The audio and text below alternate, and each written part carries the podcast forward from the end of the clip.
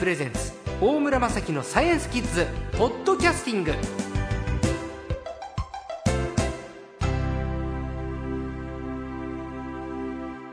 それではみんな大きい声で最高呼ぼうね。せーの。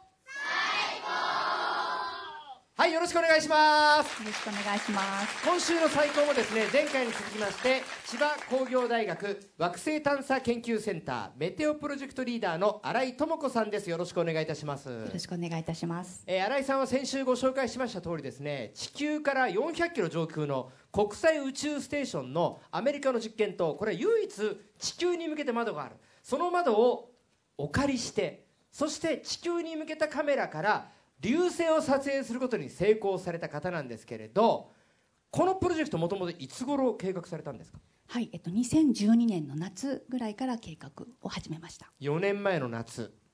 みんな4年前。幼稚園だった？小学校1年とか2年だった？4年前の夏。ね。ロンドンオリンピックだ。世の中ロンドンオリンピックでなでしこ頑張れとかバレーボール銅メダルってやってる時にやってたわけですねそうですね。はい。みんなも4年後さ東京オリンピックの時にこの時の今日思い出してくれよリオオリンピックの時にこんなことあったねってねさあそのロンドンオリンピックのあった4年前の夏、えーこの地球に向けたカメラ設置するってことが決まったわけですねはい、あのちょうど NASA と相談をし始めた頃ですね。はい。そして、えーカメラを搭載したこれどうやって持っていくんですか？とカメラ自体はうん。出来上がったものを NASA に輸送して送って、はい。でその後 NASA の方でいろいろ試験をして、でそれから NASA がまあロケットに乗せて ISS まで届けてくれるというふうになります。NASA っていうのはどこにあるか分かる人みんな？はい。あアメリカ。インショイントネーション ちょっと変えてみたね。アメリカ。イントネーションよろしいですか？まあいいんじゃないでしょうか。はい。はい。アメリカでいいんですよ。はい。アメリカにあるね。アメリカの西海岸か東海岸かどの辺りか分かってる人いるかな？はい。東海岸いかがですか？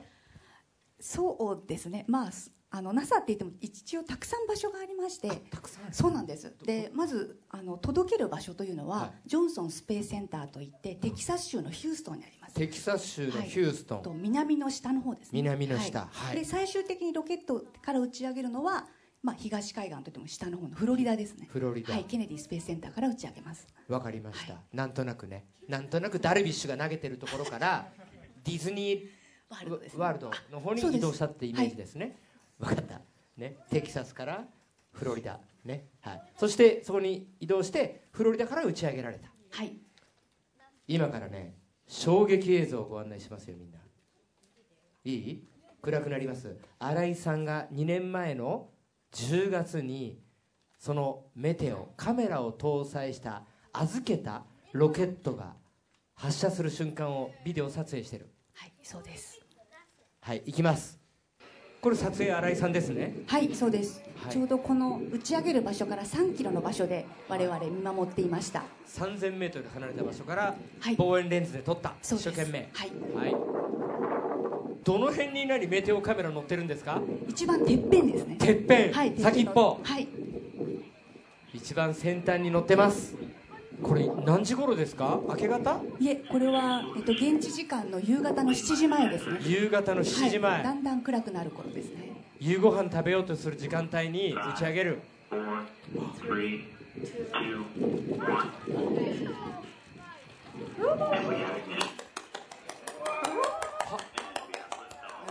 ねえ。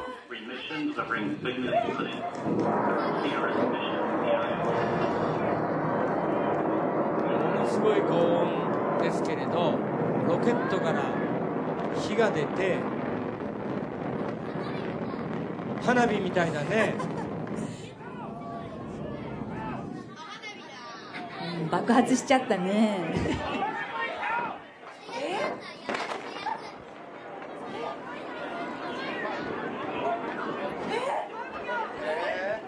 この声新井さんの声。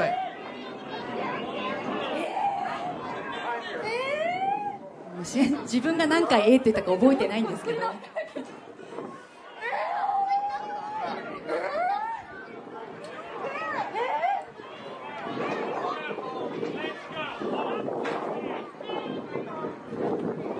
びっくりでしょ？これえロケットってこれ今どうなったんですか？今ロケットもろとも大爆発です。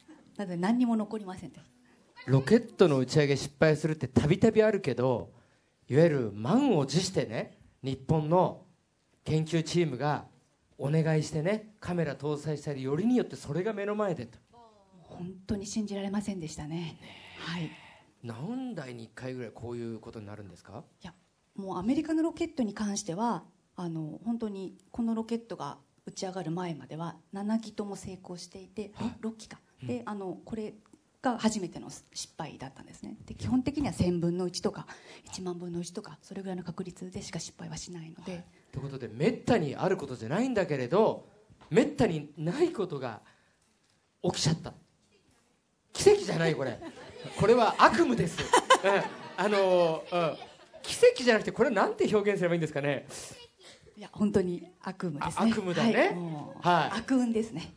さあそして2度目のチャレンジが行われました。その2度目のチャレンジっていうのは1回目が2014年の10月、はい次はそうです。いつですか？はい次2回目の打ち上げを、えっと、2015年の6月にもう一回去年の6打ち上げました。月だ。はい。去年の6月は映像は今お出しできないんだけど画像がですねこの左側右側見るとこれどういうことですか？玉屋じゃないよ。で今子供たちからん再び失敗とかまた爆発って声がありましたけど新井さん。そうなんです。また爆発しちゃったんです。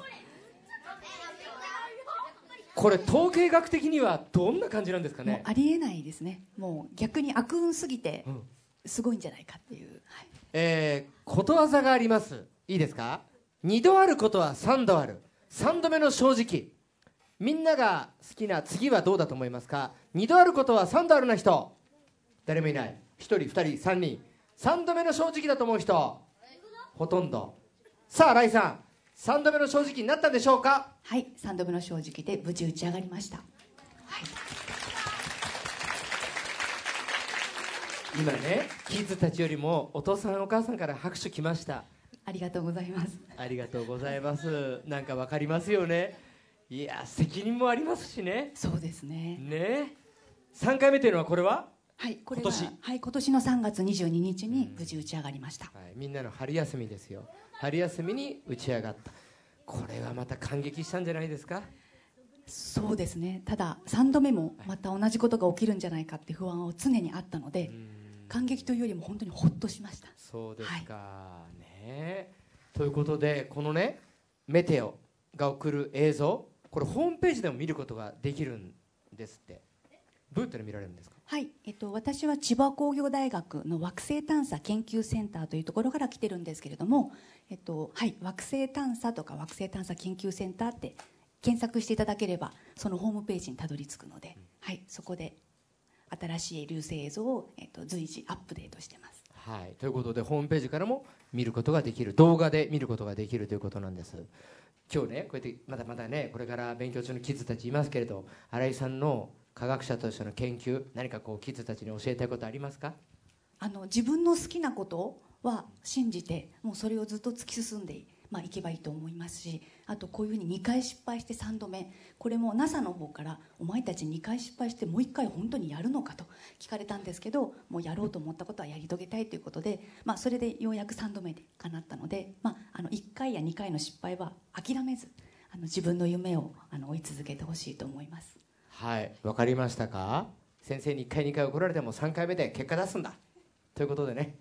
さあ、えー今週の最高もうお時間ですね。千葉工業大学惑星探査研究センター。メテオプロジェクトリーダーの新井智子さんでした。ありがとうございました。ありがとうございました。